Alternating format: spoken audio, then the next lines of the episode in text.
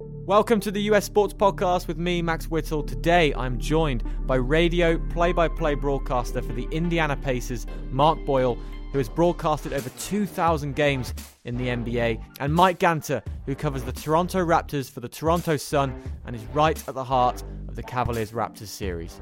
Let's get straight into it with my first guest today, Mark Boyle, who's been with the Pacers since 1988 and judging on his social media feeds alone is one of the most fascinating characters around. He's Mark Boyle, radio play-by-play broadcaster for the Indiana Pacers. Mark, how you doing? I'm well, Max. How are you? I'm good. It's, is it a strange time of year? The NBA season for you is over. Is it is it strange that you're going to look ahead and have so much time ahead of you? Well, not really. Unless you do really well, you're done in April or May. And we've been fortunate in Indiana in that we've had some good teams and have played on into May and June in the past. So it's just a question of how long your off season is. For us, we got beaten in four games in the first round, so uh, we were done by the first of May, and that's a little bit earlier than normal, but uh, not appreciably so. Uh, and I'm still watching the playoffs and following them quite closely. So I'm still engaged in the NBA, even though we're not actually working.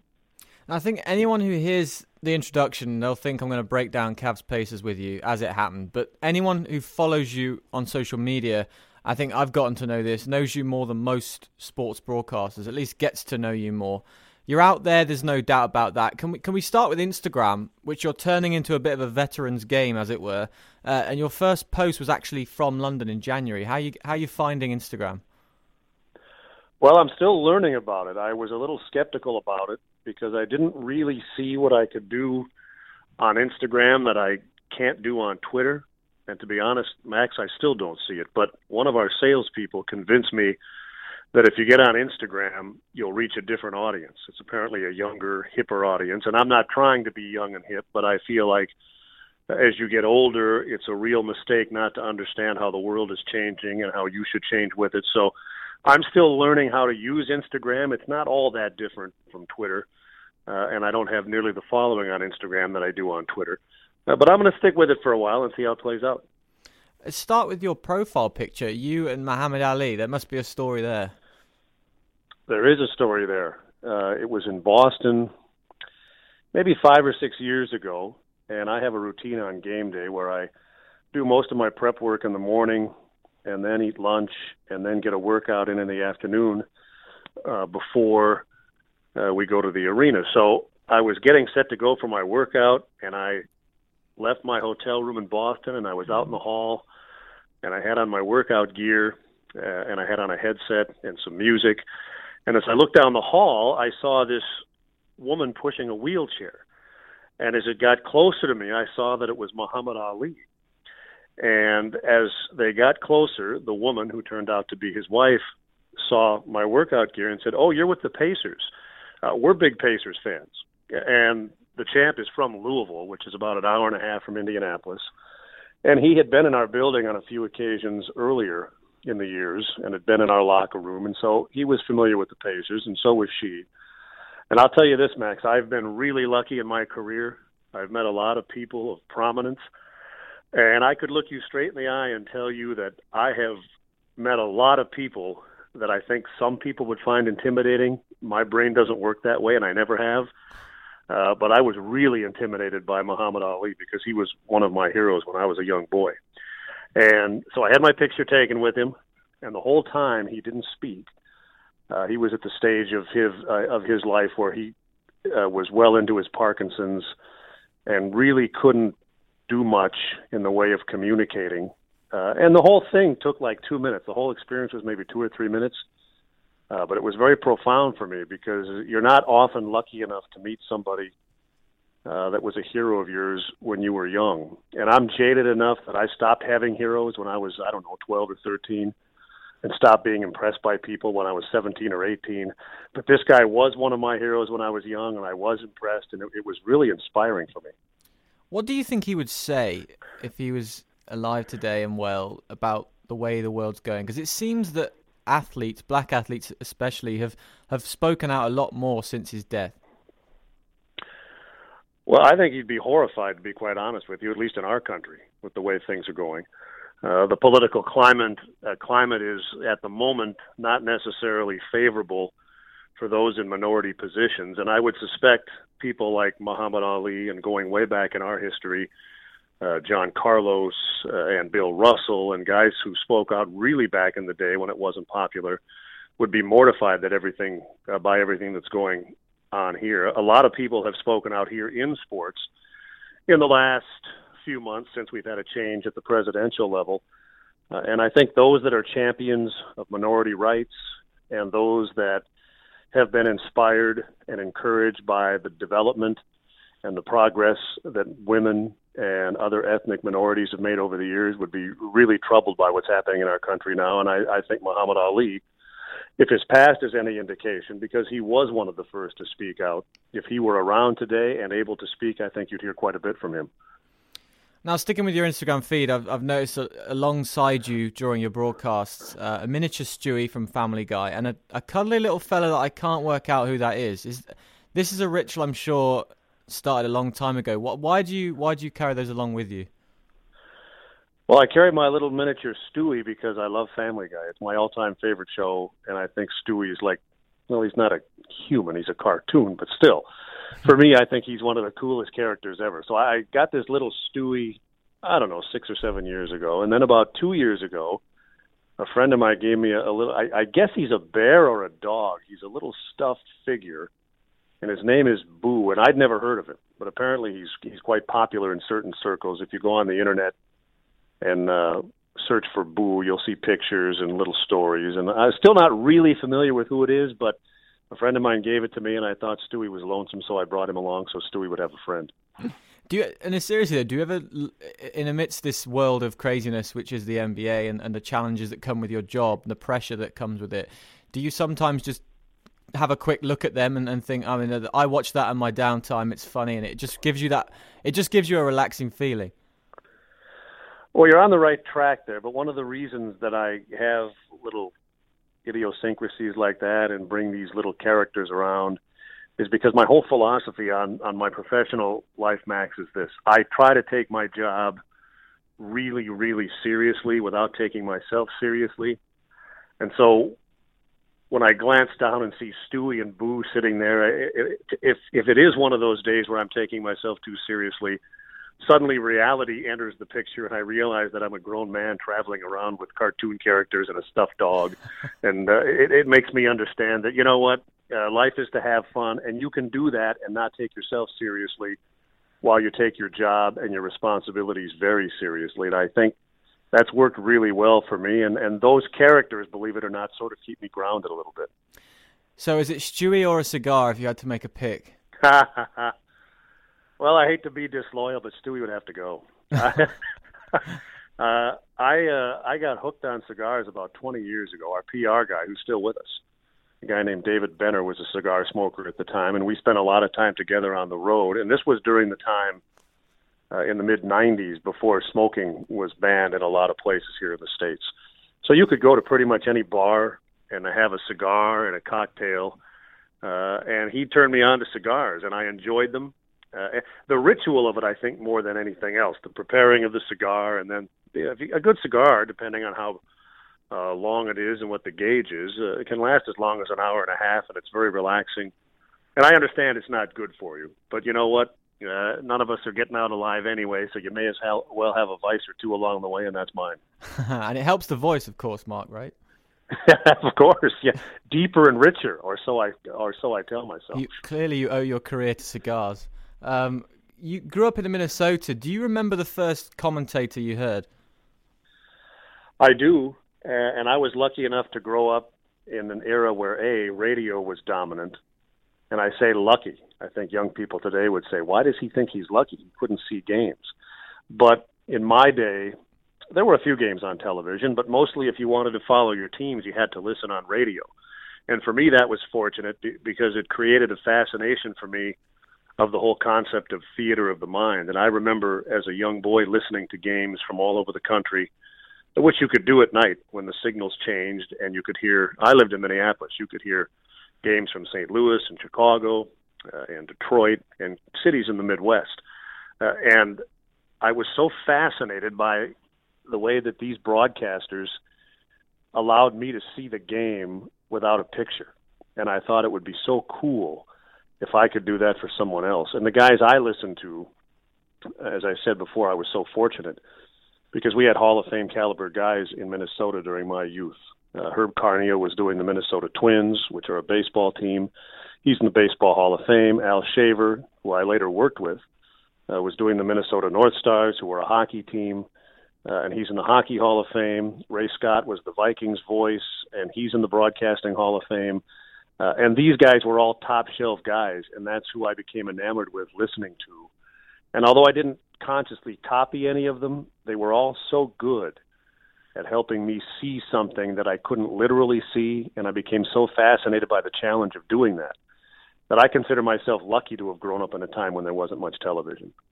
But I'm fascinated because it's something that I do myself, learning from you know people like yourself and, and in in this media world, and you hear a lot of people say all the time, "Oh, I studied him," you know, I I learned a lot from him. But what did you actually study from these commentators? What what is it that you would take from them as a kid that you think you have in your in your job today? Well, it's a general thing first. Uh, I realized very soon as I started to listen to games that somehow these guys could make me see something that I couldn't literally see. And that's what captivated me. And then once I understood that, I wanted to understand better how they did that. How could they make me see something that I couldn't see? And while I never copied any of them stylistically, there were things that we all do uh, that we didn't invent, that we learned from somebody else. For example, the basics of the various sports. Uh, in basketball and football and hockey, time and score. In baseball, what inning is it? How many outs are there? Where are the fielders stationed? And then I think the really good radio broadcasters also take it a step further. What color are the uniforms? Do the players have any distinctive characteristics that you could describe for your listeners? What's the weather like? How's the wind? Uh, is it a nice day? Is it a is it a rainy day? How's the crowd? Is it loud? Is it quiet? Is it somber? And as you get older and understand the language better and pick up that this is one of the things or these are some of the things that these guys do to get you to see something that you can't literally see, then you try to incorporate some of those things into your own broadcast, or at least I did. And that's more or less how I learned how to do it. And I guess this leads into my next question. You've called over 2,000 NBA games now. It sounds like a hell of a lot. And there's, of course, an element of repetition. You're telling people what's happening in the game. But what are the themes that you always try to change and differ from, from day to day with such a big schedule? I try to, to the extent that you can, use different descriptive phrases or words to describe the same thing. And this is one of the things I stress when I speak to younger aspiring broadcasters it's not even about broadcasting. If you can learn to command the language, to master the language, which nobody can actually do, nobody masters the language, but some have a better command of it than others. And this would help you not only be a better broadcaster, Max, but also help you communicate better, period. And there's virtually no profession in the world where you can't benefit by being a better communicator. So I try to stress that to young people when I speak to them about career choices and about broadcasting specifically. And to use a, a real life example, in our world, in an NBA game, let's say that in a typical game, there are 150 shots taken. And if both teams shoot 50%, that means that 75 of them miss. Well, if I say no good 75 times, that's not really very descriptive. So I try to come up with as many different terms as I can for a missed shot. Is it long? Is it short? Uh, is it wide? Is it an air ball? Uh, did he shoot a 15 footer, 14 feet 9 inches? Uh, these kinds of things. Try to say the same thing as many different ways as possible. And it's inevitable that you're going to repeat the same things. But one of the things I listen to when I listen to my own tapes at this stage of my career is for repetition. Am I using the same term too many times? I call those crutch phrases. They're easy to drop back on uh, and ride with. And of course, I'm going to use the same term more than once in the same game. It's impossible not to. But that's the one thing I listen for, and the one thing, not the one thing, but one of the things that keeps me stimulated is trying to find different ways to say the same thing. Uh, that's, I think, one of the things that separates the really good broadcasters from those that are not quite as successful. So you have a pocket dictionary with you, is, is what you're saying? No, not really. I uh, I try to keep it in my mind because I feel like spontaneity is the best way to go. But every once in a while, I will do this to the extent that I copy anyone. Uh, if I'm driving in my car and listening to a game and I hear somebody describe something in a way that I've never heard described before or have never used myself, I might steal that term. Uh, not that it would become my term, but uh, I might use it once just to use it because it's a new term I haven't used. Uh, and I wouldn't rely on it or stay with it multiple times. For all I know, maybe that is something that guy's known for, and I don't want to be a copier. But none of us invented the language, so if you use a term, uh, you didn't invent it in all likelihood. Uh, and if it captivates me, maybe I can use it to uh, snare my listeners. Uh, I'll do things like that, and I listen to a lot of different guys. Uh, we have Sirius XM here, and so you can listen to all of the Major League Baseball games or the NFL games or the basketball games or the hockey games. And I'm not obsessed by it. I don't sit in front of my radio for three hours a night listening to all these games to come up with new terms. But when I'm in the car and listening casually as I'm driving around, if something jumps out at me, I'll make a mental note of it. Now, I was in New York a few weeks ago and very, very fortunate to be with Mike Breen uh, for a podcast episode a couple couple weeks before this. And we were talking about his catchphrase "bang." I, I, wondered what you thought about catchphrases, and if you if you believe that you need one nowadays to to make a name for yourself. That's an interesting question. Uh, do you need one? For me, as a listener or a viewer, you don't. Uh, and this is me being a cynic, Max. I believe that 95% of the people that hire talent in our business are idiots. So maybe for them you do. Uh, maybe you have to have something that catches their attention that will get you to hire them. Maybe the basics of doing the job well aren't good enough for these people anymore. Catchphrases in general, I think, depend on the person, uh, depend on whether they're contrived or organic. Um, I don't have many myself. In fact, uh, the only one I can think of that I have, and I don't use it every night, is if uh, one of the Pacers uh, gets an opportunity for a three point play not a three point field goal, but a two plus a free throw. Uh, especially if it's in a big spot in the game, then as he scores, I will say count it and put him on the line. That's about as much a catchphrase as I use. But other guys have catchphrases that they're well known for and associated with. Uh, the guy that works color with me on our home games is a former coach of the Pacers. His name is Slick Leonard. He's in the Basketball Hall of Fame. And when we work together, whenever there's a three point basket, I step back so that he can yell out "Boom, baby!" That's his catchphrase, and he has actually made money off of it uh, with copyrights and the like. So it depends on who you are. Uh, there's nothing wrong with a catchphrase, I don't think.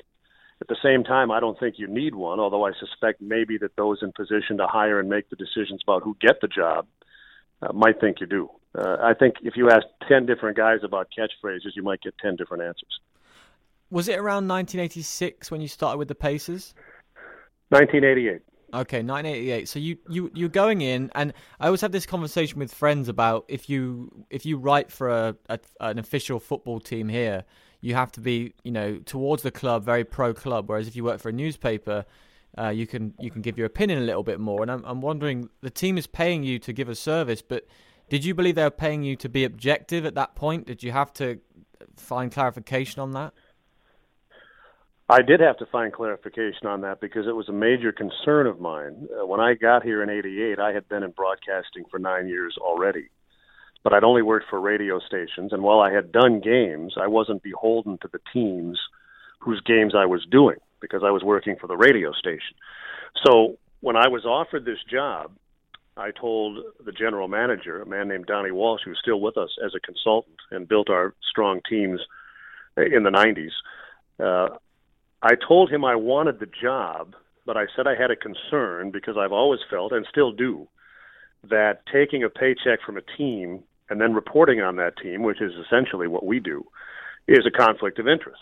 And I told him I was concerned about it because I felt that my number one asset uh, was my credibility, and without it, I was severely compromised. And he said to me, I don't care what you say, as long as you're fair and as long as you don't get personal and he stayed true to that and he was running the franchise for about the first oh i don't know 15 years of my run here and larry bird took over after that and he had the same philosophy And so I've been really fortunate because I only speak for the Indiana Pacers. I have had issues, never with the basketball people, always with the marketing people who think maybe you're not positive enough or maybe you're too critical.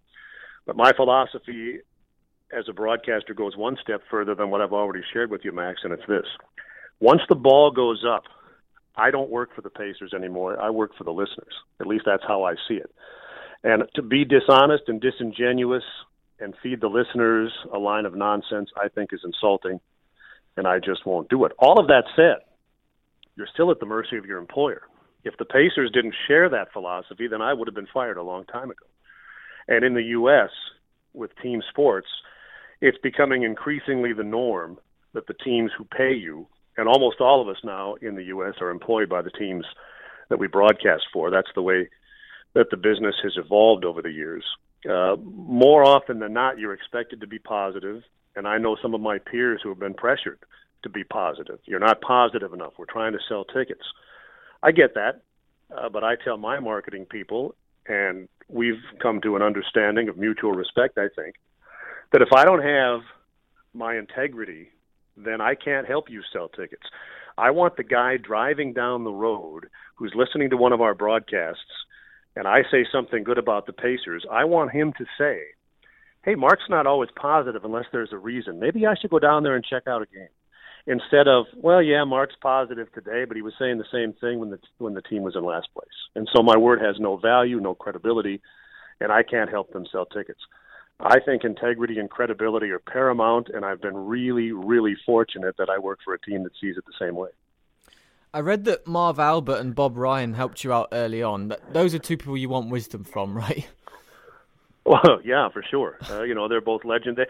When I came in the league 29 years ago, they were legendary figures. So imagine their status now. And the reason that I became impressed by them, I was already familiar with and had high regard for their work. But when I was a rookie in the league, they both came up to me unsolicited and told me if there was anything they could do to help me adjust to this new league, then let them know they would be glad to uh, be of assistance. And those are the kinds of guys they were. And it really resonated with me. I hope that I would have done this anyway, uh, but maybe I'm giving myself too much credit. Uh, over the years, I've become fairly well known in our industry as being someone that will help young broadcasters. Anyone who wants to, regardless of their level of accomplishment can send me a tape. I'll critique it. I'll offer advice. I never am too busy for young broadcasters. Now, I would like to give myself a pat on the back and say I would have done that anyway, but I'm quite certain that the impact of having somebody like Bob Ryan and Marv Albert come up to me when I was an unknown and they were already well accomplished, well respected, and legendary figures was really something that stuck with me, and I've tried to do the same thing to guys who are younger than I am. And Bob Ryan just started a podcast, and he had Hubie Brown on his last week, which was a, a fascinating listen. If you get the chance to, to listen to that one, um, you you mentioned your radio partner Bob Leonard, Slick Leonard, Pat Boylan, another one, Jeremiah Johnson, and co. Two people are talking to huge audiences when you look at a broadcast. So when does the ego, I guess, try and raise its head? Um, it's a good question, and I think it depends on who you're talking about. I can't imagine anybody that operates in this arena not having an ego. We're performers. So whether you're on radio or television or you're a musician or an actor or even a politician, ego comes into play. My belief is you can't succeed in these kinds of businesses unless you do have an ego. The question or the gray area, though, comes here. Does your ego control you or do you control it? Uh, I have a healthy ego. I assume all of my peers do too. Uh, but you need to realize that while some of us might be more difficult to replace than others, none of us are irreplaceable. And the day you forget that is the day that you've let your ego run amok and the day that you're going to have issues. Uh, I worked for a, a young, uh, well, I when I was a young guy, Max, I worked for a guy who was older than me when I was just starting out uh, and he said something to me that I doubt he came up with, and I've heard it since, but it really made an impact on me, and it's this. Uh, be nice to the people you see on the way up because you're going to see them again on the way down. Uh, and if we are fortunate enough to stay around long enough, we always go down the other side of the hill. And it's not that hard to treat people with respect and to treat people with even a, a modicum of uh, compassion or whatever it is they need on a given day. Just not that hard. Uh, no, I'm not saying I'm perfect. Uh, I've I've run afoul of people over the course of my career, and I'm sure there are people that I've had dealings with who think that I'm not a nice fellow. Uh, so be it. But I try to do what I can to be respectful to people and treat people the way I would like to be treated. Uh, and yes, I have an ego, and I'm sure Mike Breen has an ego, and I'm sure anybody else you talk to has an ego. Uh, but the guys that I really respect uh, are the guys that are really accomplished, really good, uh, and just seem like an average guy. Don't take it; uh, it doesn't get to their head. Uh, they don't act like they're better than you are. Uh, like Marv and Bob when they came up to me when I was a young guy, they didn't have to do that. And both of those guys, I can assure you, have very healthy egos, but they don't carry themselves that way, and I think that's important. You mentioned the 90s era with the Pacers, um, and something that we all were reminded of here in London before you guys came over in January to play Denver was we were a lot of us were asked to talk about various periods in the history. So it was Carmelo and, and AI coming together in Denver. And one of the things with Indiana was Reggie Miller's eight points in nine seconds at Madison Square Garden against the Knicks. This was such a huge rivalry. And in such a short space of time that this happened, it must have caught you by surprise as well. I'm, I'm wondering on that stage, how much information do you want to give to the listener, and how much, if you want to call it Vin Scully natural sound, did you want to give, which was probably dead silence in the garden? It's uh, it depends on whether you're doing a national broadcast or a local broadcast. When you're doing a local broadcast, which we were, I always assume a certain level of knowledge from the people that are following our broadcast.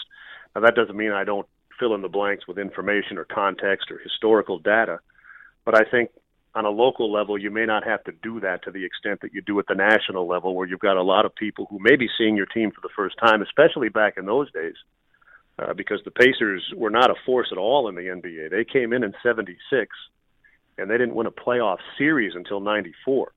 So that's 18 years without any success at all. Uh, and in a small market, uh, people just don't know who your players are. But the people in our market knew. And so when we got to the playoffs, and finally won a series in '94. Uh, that was the first time the Pacers and Knicks played, and they played in the conference finals in '94 and in '95, uh, and then they played again in the playoffs in '98 and '99 uh, and 2000. Uh, and then again more recently in the conference semifinals four or five years ago. That's a that's a different era. But the era we're talking about, the 90s. First of all, the game was so different, and and I'm not going to say the competition was more intense. That would be demeaning to today's players, but the game was more physical. More was allowed by the officials. Uh, the scores were in the 80s and 90s, not in the 110s. Uh, and so if you drove down the lane, chances are you were going to be on your back. Uh, a foul that would get you kicked out of today's game would just be a, a regular foul back in the 90s.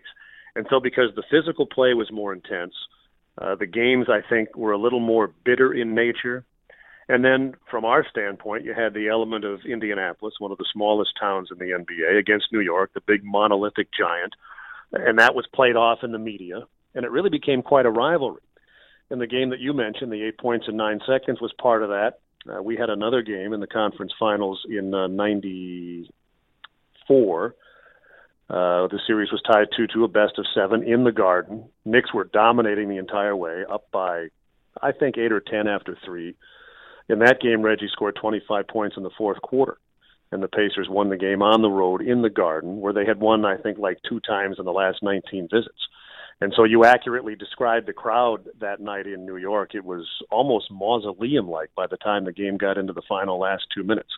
And on radio, it's a little bit better to let the crowd tell the story when there is a crowd rather than when there's silence. And so you handle it a little bit differently. But it was a very exciting time for our franchise uh, and Reggie Miller became an iconic figure during those years. On that eight points in nine seconds specifically, what was running through your head? Well, I, I thought, like almost everyone else, that the Knicks had the game in the bag, and they would have had they not made a series of catastrophic mistakes themselves. People remember the eight points in nine seconds, and that is fabulous. Uh, but they forget that John Starks missed two free throws in that sequence. Uh, the Knicks were out of timeouts, and Anthony Mason panicked and threw a ball in from the backcourt, threw it right to Reggie, who should have been called for an offensive foul on a push off and wasn't. There were a whole bunch of little things during that sequence of events uh, that culminated in the eight points in nine seconds, which isn't to demean what Reggie did. You still have to make the shots in a high pressure situation. But if Starks doesn't miss the free throws, for example, it's a whole different story. Uh, and it was it wasn't until the buzzer sounded that I actually thought the Pacers were going to win the game. It was it wasn't lost literally because obviously they went on to win the game, but in an NBA game again, and this was not against a bottom feeder. The Knicks were a very good team, uh, and they were a very difficult out in the playoffs. So they were a top shelf team playing at home. They not controlled the whole game, but they had had their way for much of it, and they were in a position to nail it down and here comes this guy out of nowhere with eight points in nine seconds, and all of a sudden, the game is lost on the home floor. So, my feeling during those final seconds was more or less disbelief. I think it's important that people know where you were and your story. Uh, 2004, every big NBA fan knows about the Malice at the Palace. Pistons, Pacers, two of the best Eastern Conference teams there were out there right then. Ron Artest fouls Ben Wallace. Uh, what happened to you from there? Well, long story short is this: I ended up fracturing five vertebrae when Ron went into the stands. If you saw that video, you saw that everybody sort of congregated over at the scorers table as the officials were trying to sort out what discipline should be handed out because it was the end of the game uh, and Ronnie had fouled Ben Wallace very hard and the play drifted over to the scorers table and there was pushing and shoving and cursing and all of the things you might expect. Uh, and ultimately, this guy from the stands threw a cup of beer onto Ronnie, and he jumped up and went into the stands. And he was laying on the scores table right in front of me. I could have reached out and touched him. And in fact, we had our headphones, our spare set of headphones laid out there because we were anticipating bringing a player right over after the game for a post game interview. Now, we all knew Ronnie by then. He'd been with us for a while. And to this day, he's one of my all time favorite Pacers. That said, in those days especially, he was a tad unstable, so we didn't have those uh, that headset microphone on. It was just sitting there, but he put it on, uh, and people asked me for years after that was was Ronnie talking to you? Were you interviewing him? Well, no, he just was laying on the table and he put it on. Well, the guy throws the beer, and Ronnie leaps to his feet, and as he starts to go into the stands, I instinctively jumped up and tried to stop him uh, and keep in mind, I'm six feet, 185 pounds, and in his prime, he's whatever, six eight, 250. So A, I had no chance, and B, he trampled me, and I landed flat on my back, and right behind where we were seated, the floor was cement. Uh, and it didn't really dawn on me at first that I was injured because he'd also cut open my forehead, and I was bleeding all over the place. And it wasn't until later that my back started to stiffen up and I realized that maybe I should go get it checked. And I did go get an MRI and it was fractured in five places, uh, which sounds a lot worse than it is. It healed fine and I'm okay now. Uh, and when you're in the middle of something like that, you don't really grasp what it is. You're in the moment.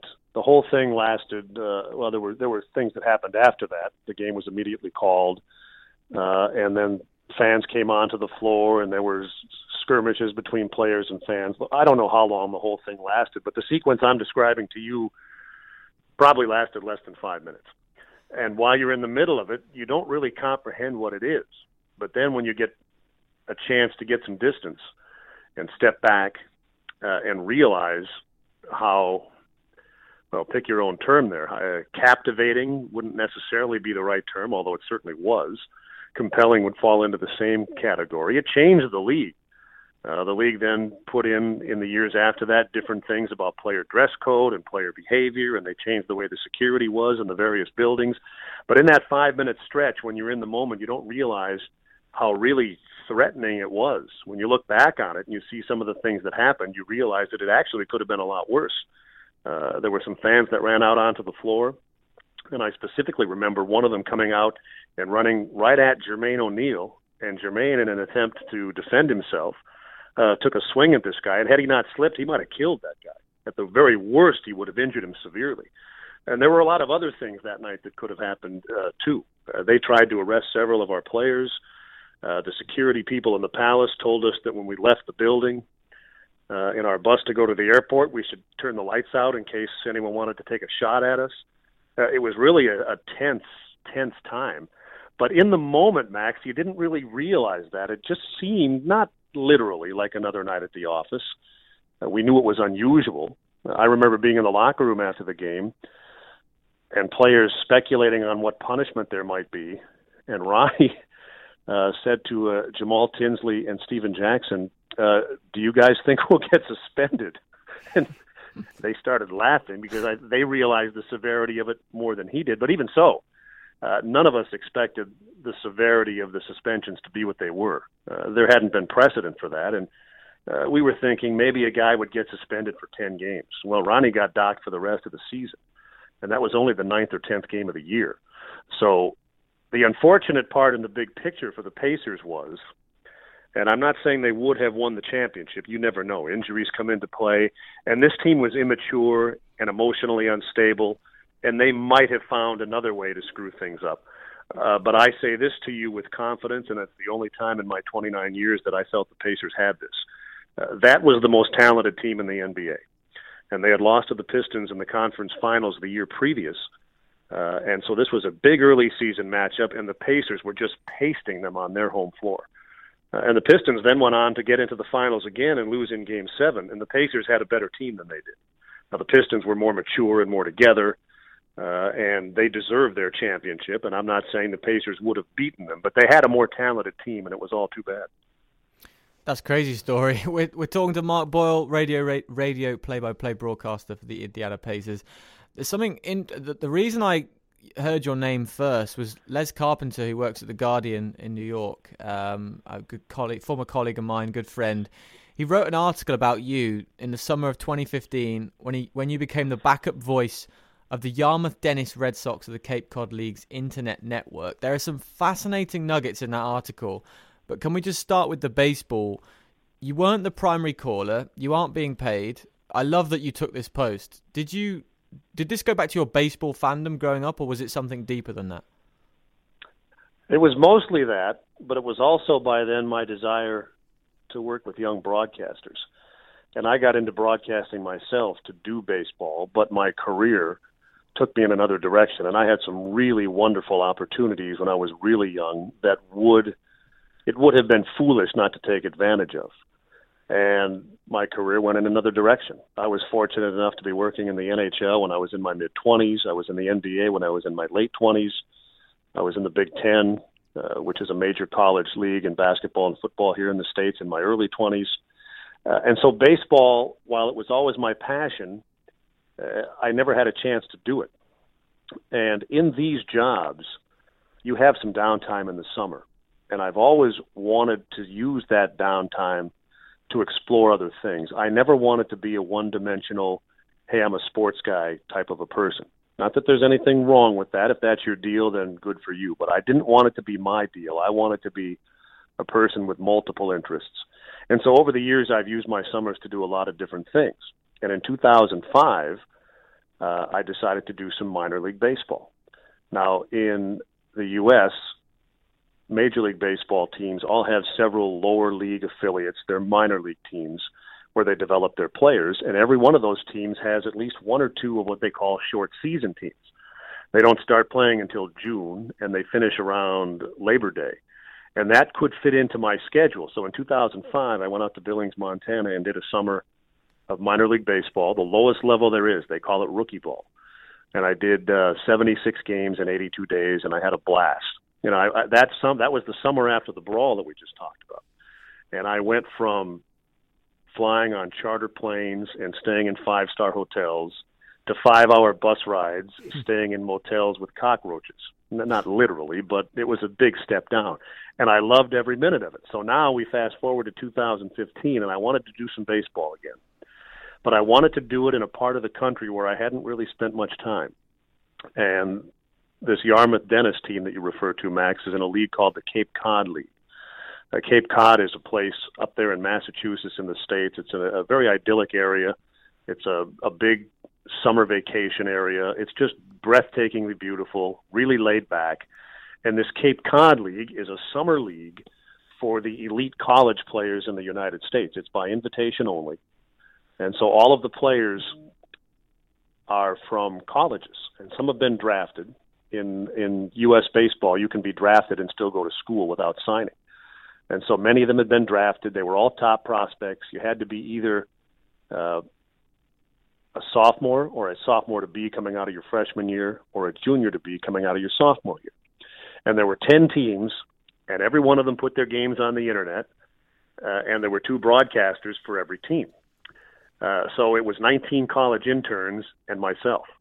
And I got to spend the summer doing three innings of play by play a night I worked with a young man named uh, Anthony Santinello, who was at Hofstra University at the time, uh, and he was the lead guy.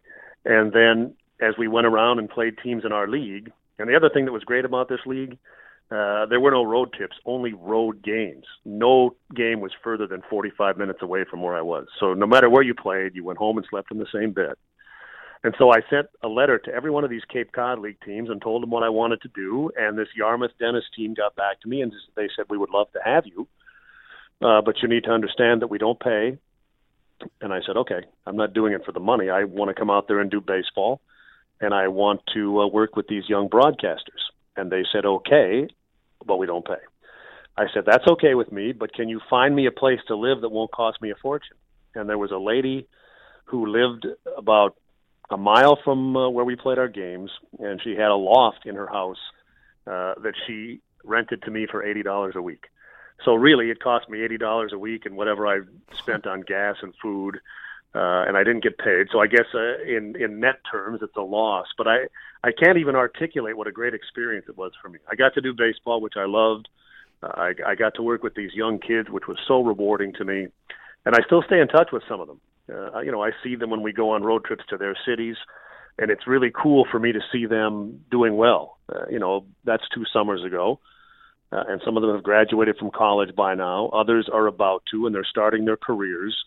And to see how they've evolved and how they've developed as young professionals, uh, and to stay in touch with them, not only is something I've always wanted to do, but I think on some level it, it helps me keep thinking young uh, I'm not too unlike you know the old "Get Off My Lawn" uh, Clint Eastwood character in that movie he made a few years ago, uh, and we all have stereotypes, Max, and I and I have um, I've been guilty of this one.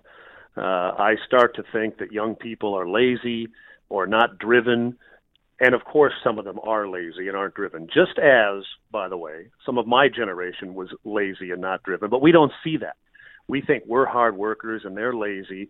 And I had started to fall into that stereotype, but to see these kids who gave up their summer who weren't getting paid either uh, to learn how to do their craft uh, was a eye opening to me. And hanging around with young people is uh, is something that I like to do because it helps me keep thinking young. Uh, the difference between hip and cool is considerable. You can be cool till you die. But you can't be hip until you uh, pass what your 25th birthday, 30th. I don't know what it is. And the guy who's 50 and tries to be hip is an idiot. So I try to hang around with hip people because I learn things from them, and it reminds me that I can't be hip. And I hope that I am able to uh, teach them as much as they're teaching me. What was the most minor league thing you saw? Oh, good question. Uh, this was in the in the Cape Cod League. I didn't see much in the way of minor league stuff because a it wasn't professional, uh, and b Cape Cod is a very affluent area, uh, and so there wasn't a lot that you would associate with minor leagues. But the summer I was in Billings in '05 with that rookie league team, I saw a lot of, of things. We had kids come in from major college U.S. programs who had been drafted by the Cincinnati Reds. That was uh, the uh, parent team, the major league team that Billings was affiliated with, and they would talk about how their facilities at their colleges were way better than this facility that the Reds were putting their kids in in Billings. Um, you know, we had rats in the locker room once in a while. Uh, uh, you know, the pregame meal consisted of peanut butter sandwiches, uh, things that you wouldn't associate with big league uh, travel. We stayed in tiny little hotels. Uh, um, you know, from my perspective, I had to carry all my own equipment and set it up, which I didn't even know how to do till I got there, uh, because we have guys that do that for us at the NBA level. So there were a lot of little things, uh, you know, in the in the context of the real world, they weren't bad, but in the context of comparing major league lifestyle to minor league lifestyle, um, it, it was different. Uh, our per diem was twenty five dollars a day. In in the NBA, it's one hundred fourteen. Uh, and and it's uh, I had forgotten how difficult it was to eat on twenty five dollars a day. In fact, you can't. So you got to go into your own pocket. Uh, and again, I'm not complaining. The whole experience was really rewarding, but there are a lot of differences between the minor leagues and the major leagues. There was a long list of things you'd done this summer as well. There's plenty of things to read about. Piranha hunting in the Amazon. You worked as a barista one summer. U.S. Open chess tournament. Indiana, uh, Indianapolis Symphony. You walked 500 miles across Indiana raising money for the Wish Fund. Uh, my favourite one, I think, of the list was you filled in as a meteorologist on the NBC affiliate in Indianapolis. Is that is that English for a weatherman? Yeah, yeah. It's uh, how did that it's, go? Uh, it's fancy TV talk for where the rest of us in the real world call it weatherman, uh, but in the uh, TV world they call them meteorologists, which they are. Uh, they have degrees in meteorology from colleges. I, I think they think the term enhances their credibility, uh, which maybe it does. It was it was really surreal. I don't know if you know this, but uh, and I don't really know how they do it in UK. But if you watch the weather on television, is the guy or gal standing in front of a big map? It's a green screen, right? Yeah, there's nothing on there. I didn't know that till I got there. well, you ha- you have a teleprompter and you can see the map, but you have to coordinate your pointing with the map that's right in front of you and it's a little bit difficult until you get the hang of it. Yeah, you're standing right in front of a green screen. There's nothing behind you. Uh, the viewer sees that there's something behind you, but they somehow use their technology uh, to translate all of that. It seems to me that it would be just be easier to put a map there and let you point at it, but for whatever reason they don't do that. and it was fun. I enjoyed it. Yeah, it's, it's, it's very very it's very interesting. It's, you get better at geography, I'm sure, having to remember all that stuff. And last couple for you, Mark. Is there an activity that you've done that isn't on that list that is very public indeed? Well, um, let's see. I do a lot of charity work, and but that part of that was the 500 mile walk. We raised money there for an organization called the Indiana Children's Wish Fund, which grants wishes to terminally ill children. Uh, we raised fifty thousand dollars on that walk, and that was part of that. Uh, but most of the stuff that I've done on that list uh, is either A, something I wanted to do, or B, something the Pacers came up with, or C, a collaboration. For example, uh, the 500 mile walk. I wanted to see if I could walk 500 miles. It was just that simple. And I was going to use the summer to do it. Uh, and when I mentioned it to one of our PR people, they said, you know, there might be a way where we can uh, turn that into something to help raise money for charity. Do you have any charities that you like? And I mentioned the Wish Fund.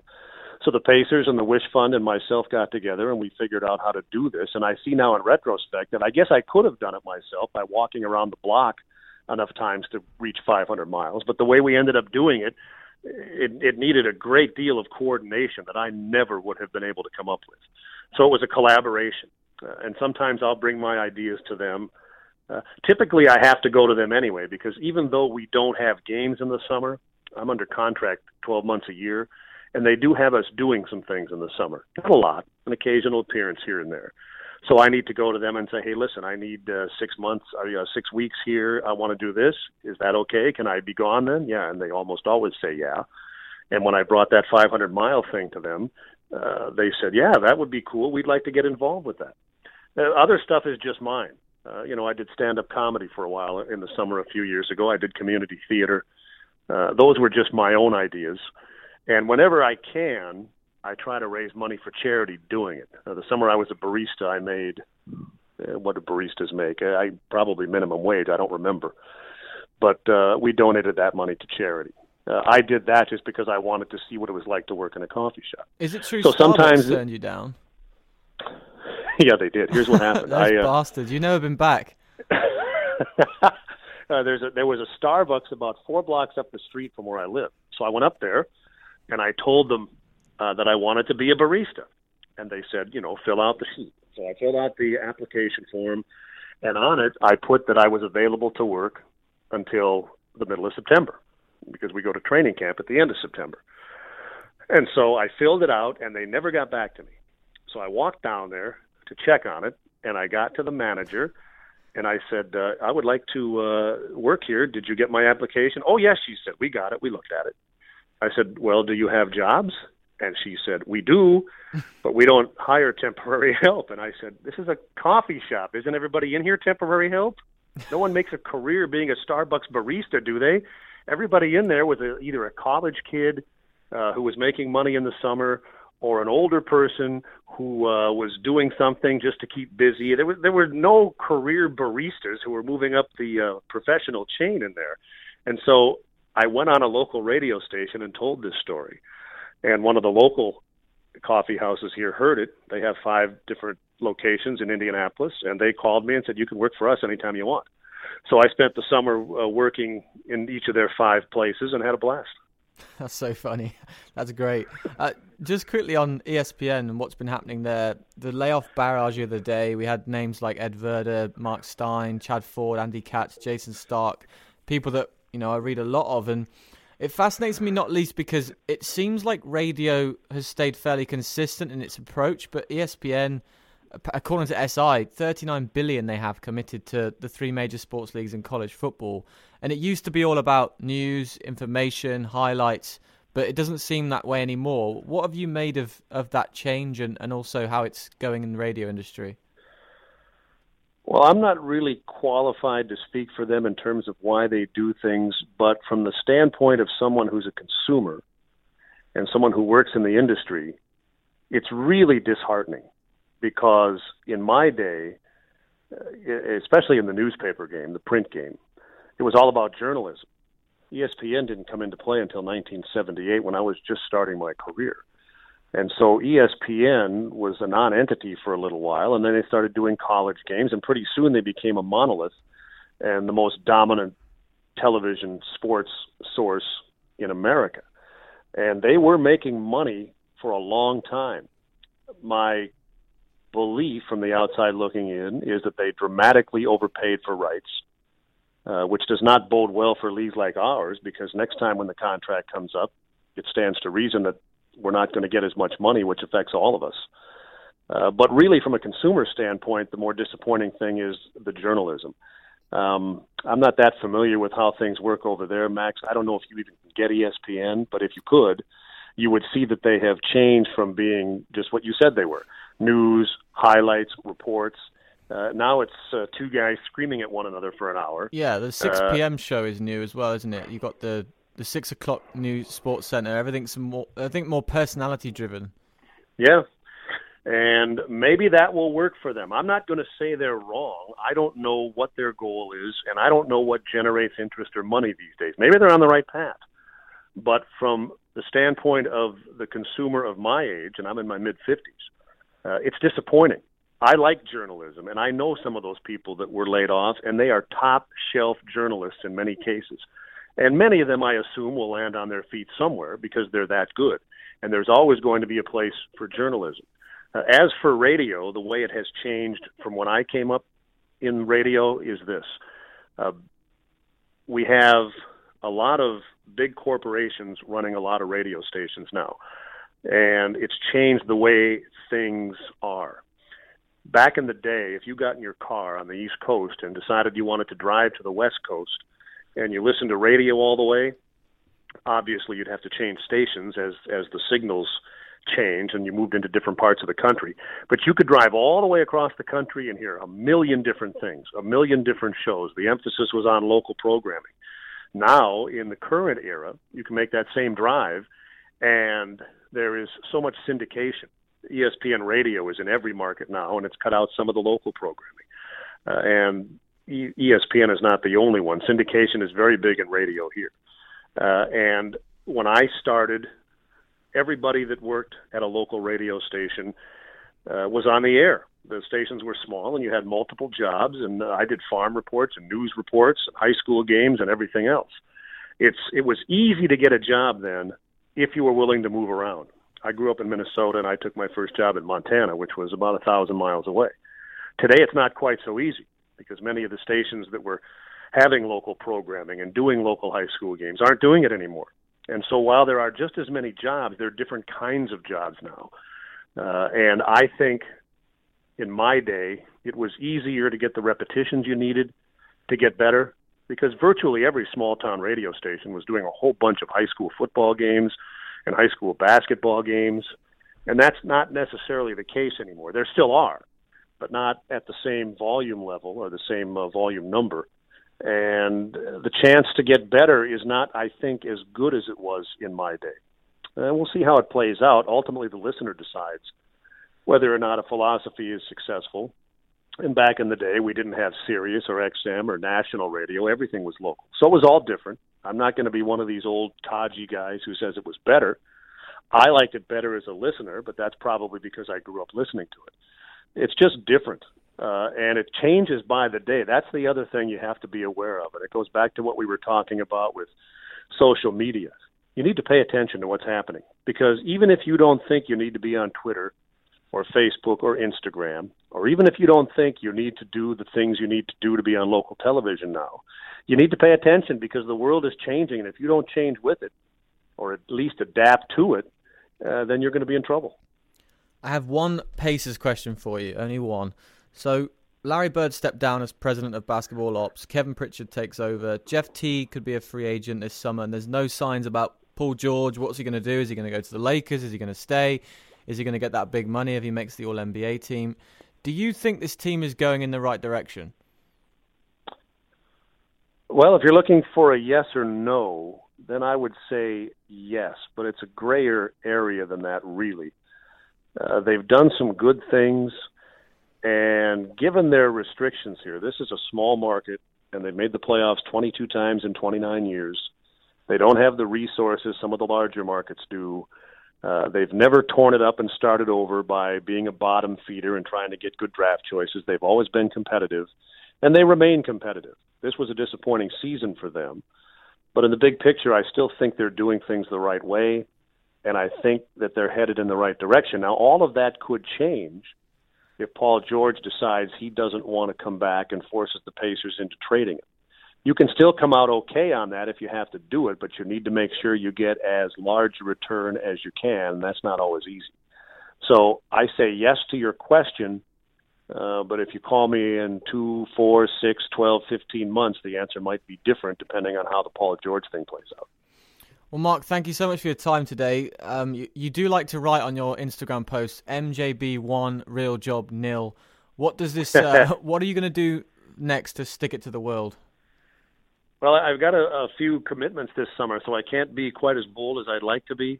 Uh, but my small project is this: I'm going to spend as much time at Bankers Life Fieldhouse, which is where the Pacers play, as I can, doing different jobs. For example, uh, I am planning on being an usher at a concert.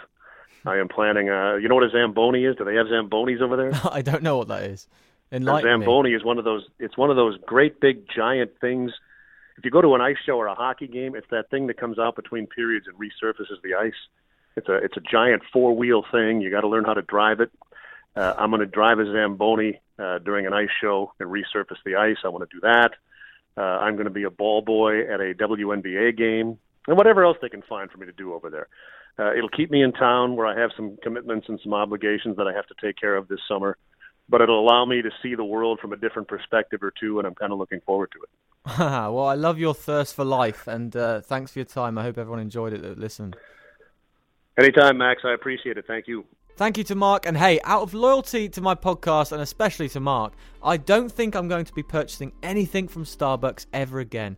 But I've always been a Pret guy anyway, so that shouldn't be a problem. By the way, if you want to get in touch with me here on the show, your best bet is Twitter. I'm at max underscore whittle. I'd love to take your questions for the next episode, a mailbag of sorts. So please get your questions in. Anything you've got to say about the show. But next up, let's keep the guests coming. The Raptors currently trail the Cavaliers 2 0 in their second round playoff series. A man who's witnessed the non human behavior of LeBron James and the very average behavior of the Raptors team. Mike Ganter of the Toronto Sun. He joins us now. Mike, you just drove back from Cleveland. How, how are you feeling? A uh, little, little, uh, little tired, uh, but um, came back to uh, got to the BioSteel Center where the Raptors practice, and uh, basically found the exact same um, situation as we did about this time last year. Although I guess last year it was in the Eastern Conference Final. This year it's the Eastern Conference Semifinal. Down to nothing. The Raptors looking for answers and looking rather beleaguered. Yeah, I guess uh, on the news front, is there any word on Kyle Lowry's status at the moment? He got hurt in game two, obviously. Yeah, he got hurt in game two. Um, Ank, uh, got uh, Tristan Thompson basically threw Norm Powell into him, uh, rolled up on his ankle. Um, he went for an MRI today. If I were a betting man, I would say we were we're not going to see him in Game Three, um, just because he didn't practice today, and he was uh, barely putting much weight on it at all last night when we did see him leave the uh, the interview room. So um, I'm not I'm not 100% sure on that, uh, Max, but I, I would be surprised to see him in uniform tomorrow night, which means Cory Joseph would be uh, your de facto starter at point guard for the Raptors. So here we are again, really. You touched on it already. It's a semi final series, not the conference finals, but the Cavs are 2 0 up. A lot of people say that series don't begin until a road, a road team wins a road game. But the Cavs have been up 12 after the first quarter in both of these games. It, does this feel very similar to you, or does it look like a different series? No, this looks very, very, very similar to last year. I mean, they went into Cleveland last year and got blown out in the first two games, came home and won the next two. Now, they also came home last year this time with uh, a, a complete uh, or a healthy lineup. I mean, Lowry wasn't hurt, so that is that is one major difference. Um, I don't know if they can come back here and get two games. I don't know if they can come back here and get one game, to be honest, because they're uh, LeBron James is looking so much more um, energized and determined and um, use whatever word you want to use. He's just he is making this series his own, and he seems to be just taking the life right out of Toronto, and uh, it is uh, it's been rather one sided so far.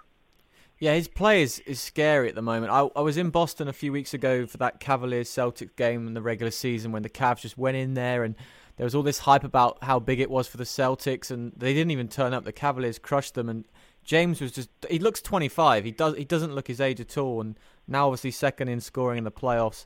Um, the, the, the game two changes though if we focus on the Raptors. Patrick Patterson yep. comes into the starting lineup for DeMarre Carroll. Norman yep. Powell is in for Valanciunas.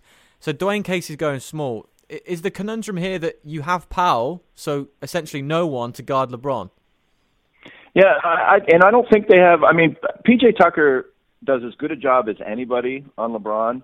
I mean, he gets into him. He doesn't get he doesn't get pushed off his spot quite as quite as easily as LeBron seems to just sort of shrug everybody else off, and uh, and and he he managed to he manages to man him up. But I mean, so now you've got Norm Norman Powell, who actually did a, he did an okay job last night. Like he was when he was on the floor with LeBron, he seemed to be you know doing okay. He wasn't he wasn't outclassed. But I mean, LeBron now, he, I mean, his three point game, he's just I don't know if you saw the I don't know if you saw the replays of this. Um, Serge Ibaka went out to him at the three point line, and and James just he basically twirled the ball on his. He was fingertips. twirling the ball around and around. Yeah, yeah, really twice. Weird. He he did it twice, and then just drained a three, and then they came down the floor again, and this time he didn't, you know, do his little show offy move, but he did just drain the exact same three from the exact same spot against the exact same defender. It just seems like right now he can do whatever he wants on the court, and and I, I don't think I'm even exaggerating. I think that is actually the case. He he you know if he needs to score, he'll score, and if he if he wants to defer and and and put the ball in you know um, Kyrie's hands or somebody else's hands, he'll do that. And the people around him, they're not playing at his level. Kyrie might be close, I guess. I mean, he's distributing the ball awfully nicely. He's over ten assists in each of the first two games, but it just seems that no matter what they do, it's working for them. And I mean, I, I the Raptors aren't playing perfect defense by any stretch of the imagination, but they're not playing bad defense. They're they're they're trying, they're there, but it just seems even when they're there, Cleveland makes the shot anyway, and it's it's. I mean, if you could see the frustration in the faces of the Raptors today, I mean, we only got to talk to we talked to Demar uh, Demar Derozan and uh, Cory Joseph and they both look just beaten down like and and talked about the frustration level and how we've got to we've just got to keep trying and we just got to keep going out there. And it almost seems like even they can't believe it can be this one-sided and stay this one-sided uh past the two games that it's already been. And it's just it is so I mean the frustration level I guess is that is my my point is their frustration level is so high it almost feels like the series is already over And that twirling thing, it's something you do at the three for a line. And I, I, I watched DeRozan's uh, media after the game, and I don't know if it was you asking the question about, you know, what can you take? Is there any positives you can take back to Toronto uh, at the end there? But he kept saying that it sucks, and he'd pay someone hundred dollars if they could guard LeBron, and almost admitting defeat, like you say. But one of the things he did so well during the regular season was that rescreen, the patience he uses on the ball. He manipulates yep. that element of the game. But the Cavs in this series, double teaming him 23 times in the first half. They're trapping him high. Played 31 minutes in game two, five points on two of 11 shooting. So my question to you is, how is J.R. Smith, who guarded Paul George in round one, and the rest of the Cavs attacking DeRozan on defense? Yeah, well, right now it's it's it's almost like a it's a it's a soft it's a soft blitz almost. There's so you've got Jr's doing a great job on him. Don't get me wrong, but Jr's doing this job and he's pushing him. Up, and as soon as as soon as the screen comes out to to get Jr out of the way, Kyrie is right there, and and he's forcing him back, and then they reswitch, and now you've got Jr back on him. Um, according to Demar, that's not new. He's seen this before. What is new is the fact that LeBron's in the background lurking, basically playing free safety Mm. And he, I think he's in his head in that he's afraid to make that pass, or he's afraid to just let go with the pass that he thinks he should make. Because um, in game one, well, early in game one, actually, LeBron jumped a couple of those routes and just took it the other way. And and and now I think it's in his head. I'm not sure what the answer is. Um, maybe maybe you occupy you occupy LeBron some other way. You force him somewhere else. But I mean, with him back there playing free safety, and then those two with, with Kyrie and, and, and JR up on, on DeMar and blitzing and basically forcing the ball out of his hands, he's he's hesitant to make that pass and he's not quite as as confident making that pass as he's been in the in the past. And uh and it's all LeBron again. He's he's back there lurking and just ready to jump whatever he does. And like I said, I think LeBron's in his head.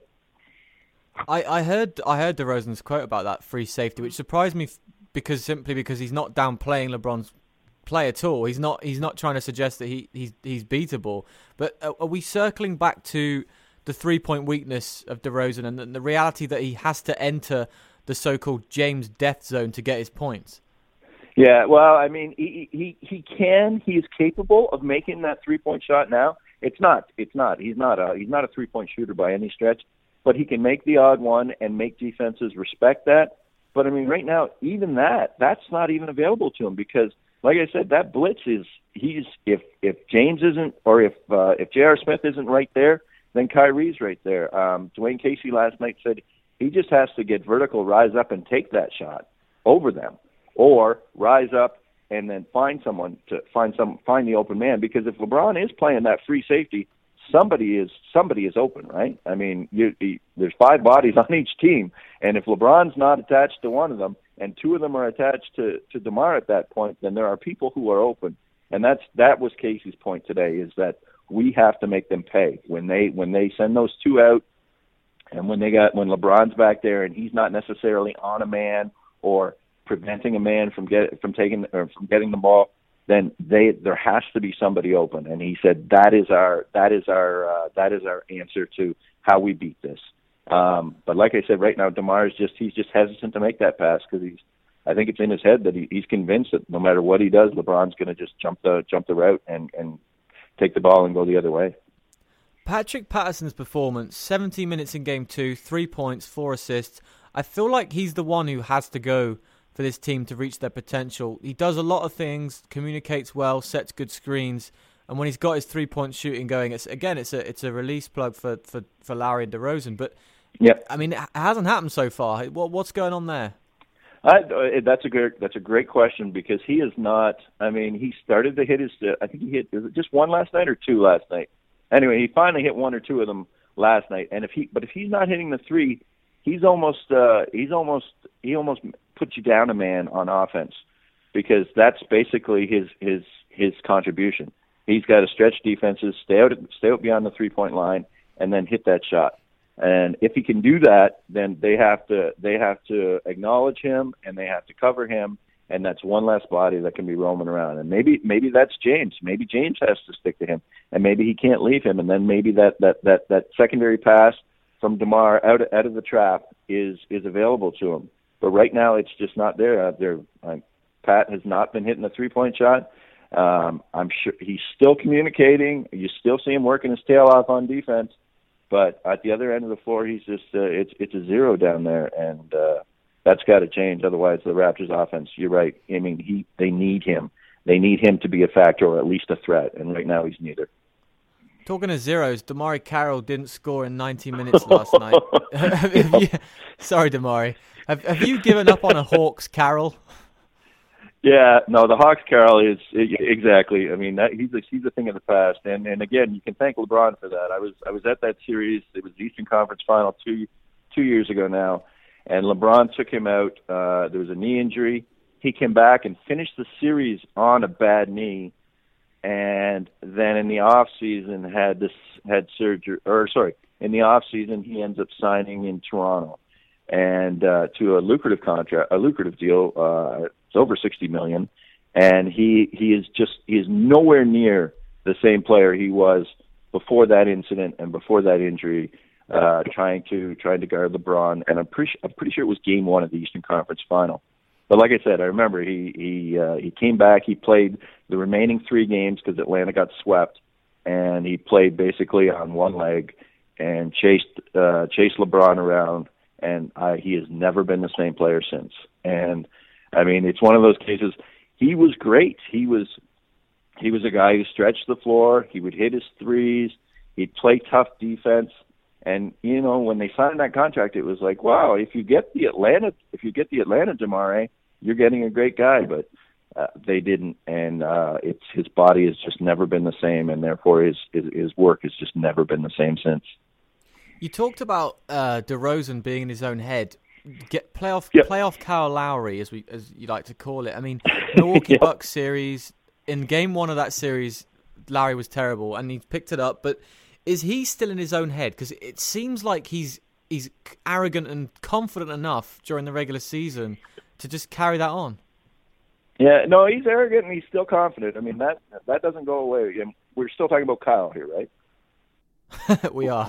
yeah. Okay. So yeah, he is definitely arrogant and he is definitely confident, and uh, that he'll never lose that. Um, but you are right. There is a there is there is the animal they call playoff Kyle Lowry, and he uh, he is about half the player that regular season Kyle Lowry is, and I'm not sure what that says about the guy because he's just not.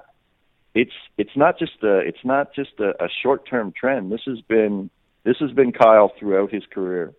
He gets to the playoffs and he's not the player he was, and uh, I don't have an answer for it. I still see the same bravado from him.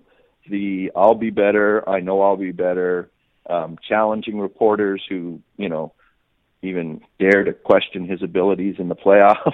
I mean, he that that doesn't go away. But he, uh, like I said, I mean, right now he's almost a moot point because he is he's hurt, and um, like I said, I, I I'll be shocked if we see him in Game Three. I mean, he's it, I'll, I'll never underestimate his toughness, but this is an ankle injury, and it doesn't matter how tough you are if you can't walk on your leg or if you can't put weight on your leg, then you can't play. And uh, I mean, an MRI today. We haven't heard the uh, results of that, but uh, I guess we're going to find out uh, tomorrow night before uh, before Game Three. Yeah, I said I saw in Game Two as well. Valanciunas and Joseph were the two leading scorers. Now, Valanciunas was missing in the same series last year. People said that he was the missing piece. Uh, he led the team with 23 last night, but has he forgotten how to post up a little? It seems like it looks a little bit awkward. Uh, if, if, does that does that make sense to you? Well, no, I, I I don't think he's forgotten how to post up. He is just he, he's working against Tristan Thompson, who is a, a, crafty defender. The problem with JV's game right now is is when he when he ends up on the floor with Channing Frye, he is that is the worst matchup possible for Toronto. I mean, I don't know if you it was second I think it was second quarter last night, maybe end of the first, and he comes into the game because Ibaka gets his second foul and is just looking completely lost and he comes in and it's Frye. No, it was the end of the first quarter, and it's Frye on the as as the big on the floor for uh, for the for the Cavs, and he doesn't he doesn't play in the post. He he just he just roams out out you know at the three point line, and uh, so but when you ask JV to, to to guard that, he is he's completely lost. There was a there was a series last night where PJ Tucker at LeBron and just locked him down. Like it was it was the most impressive sort of four and a half seconds of defense on LeBron James I've seen this entire series.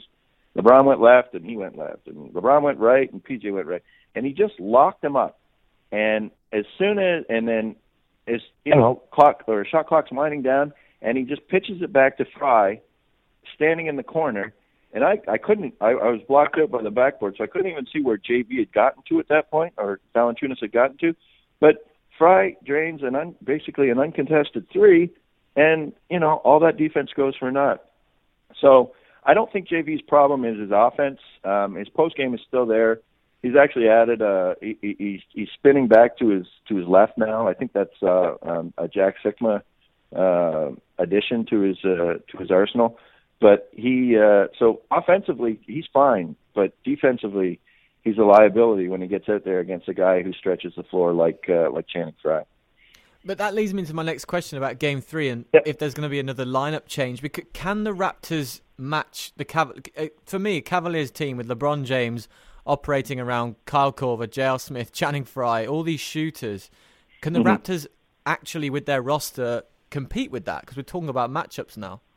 Yeah, exactly. And uh, I mean, they've got to take one or the other away. They they they can't let them sit there bombing threes like they have been in this series. I mean, how many was it last night? Eighteen. I think it was 18 yeah, for think, 33 and also last James night. had more free throws than the, the rest of the Raptors, which doesn't help. Yeah, no, no, 21, 21 times to the line, uh, uh, to 19 for the entire Raptor team. Uh, a point which Dwane Casey was only too happy to point out in this post game. Send a little not, message not David. Fizdale style though. no, no, not quite, not quite get fined, but uh, certainly send a little message.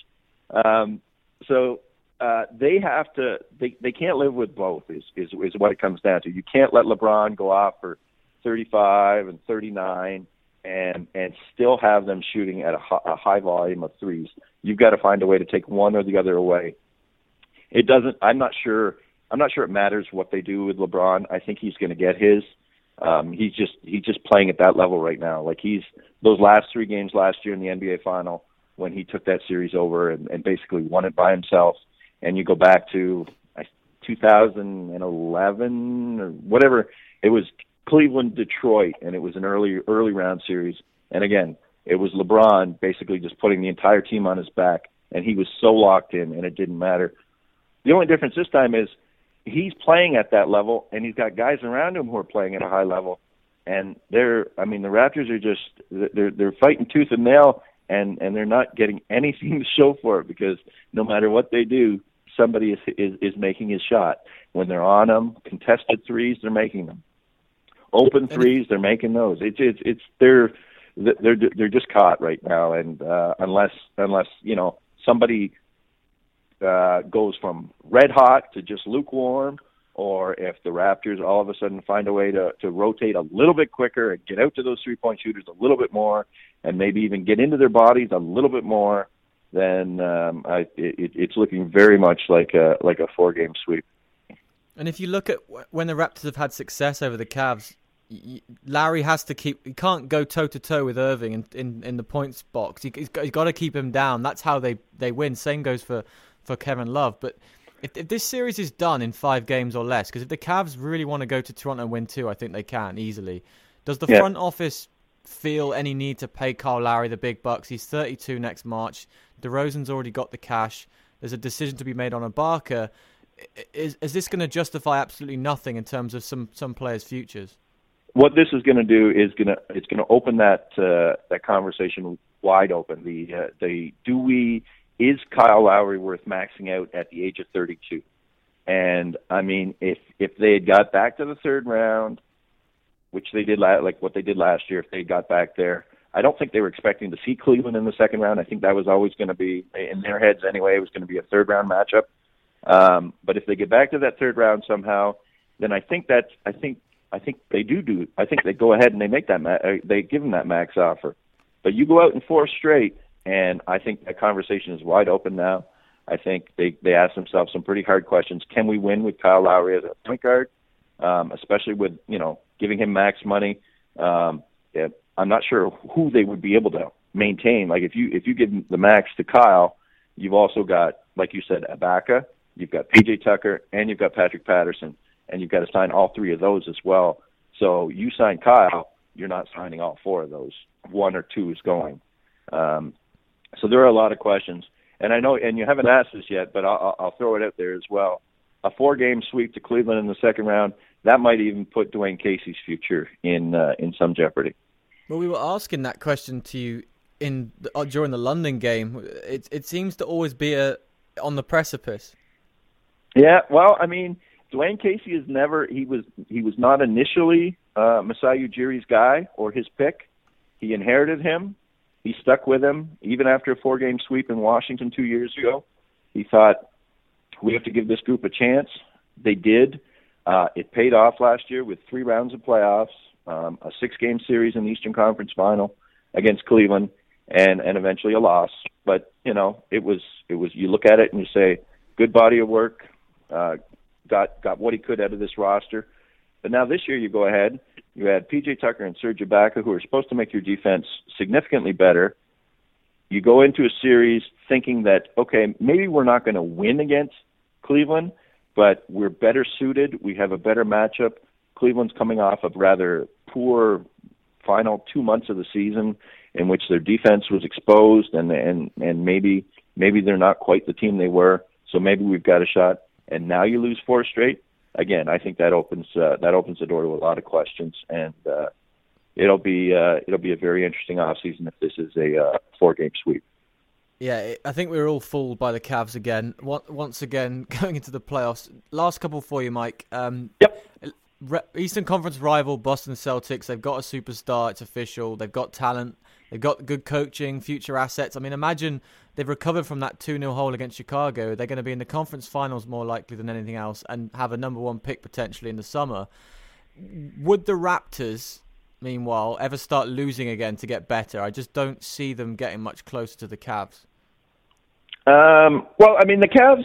You, you, you have to look at the Cavs. Uh, look at on on the arc. I mean, LeBron's he's he's not old, but he's got a ton of miles on his body. And yes, he's a freak and a freak of nature and a and a physical specimen.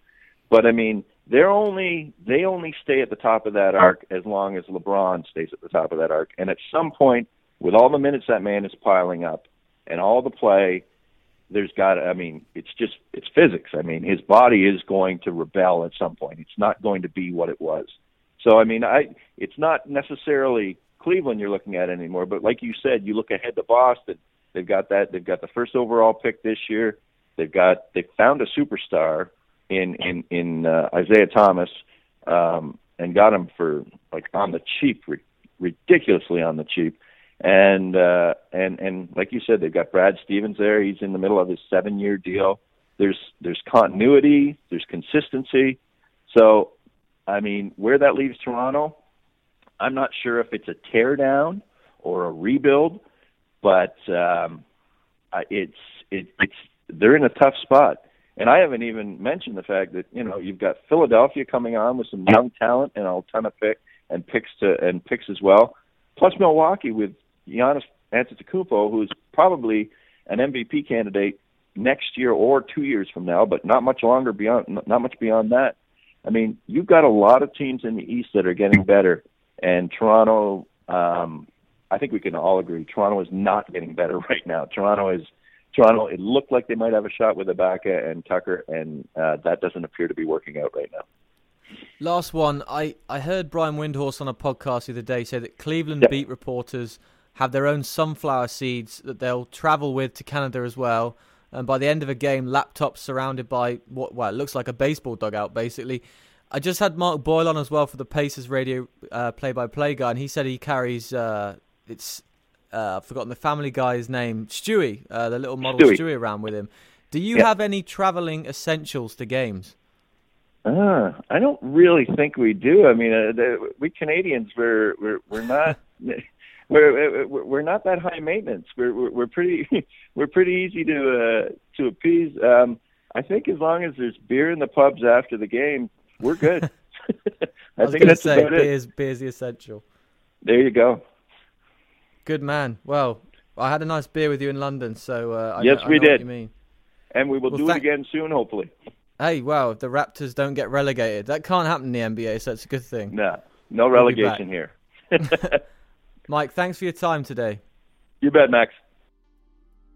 Thank you to both of my guests today on the US Sports Podcast, Mark Boyle and Mike Ganter. If you enjoyed this episode, please subscribe and review the show on iTunes. And you can also listen to archived episodes of the podcast, including the likes of Peter King, Mike Breen, and Adam Silver. Sorry I didn't get into the NFL draft today, but that can wait a while yet with the NBA playoffs hitting its climax. More of that next week, but for now, enjoy the games.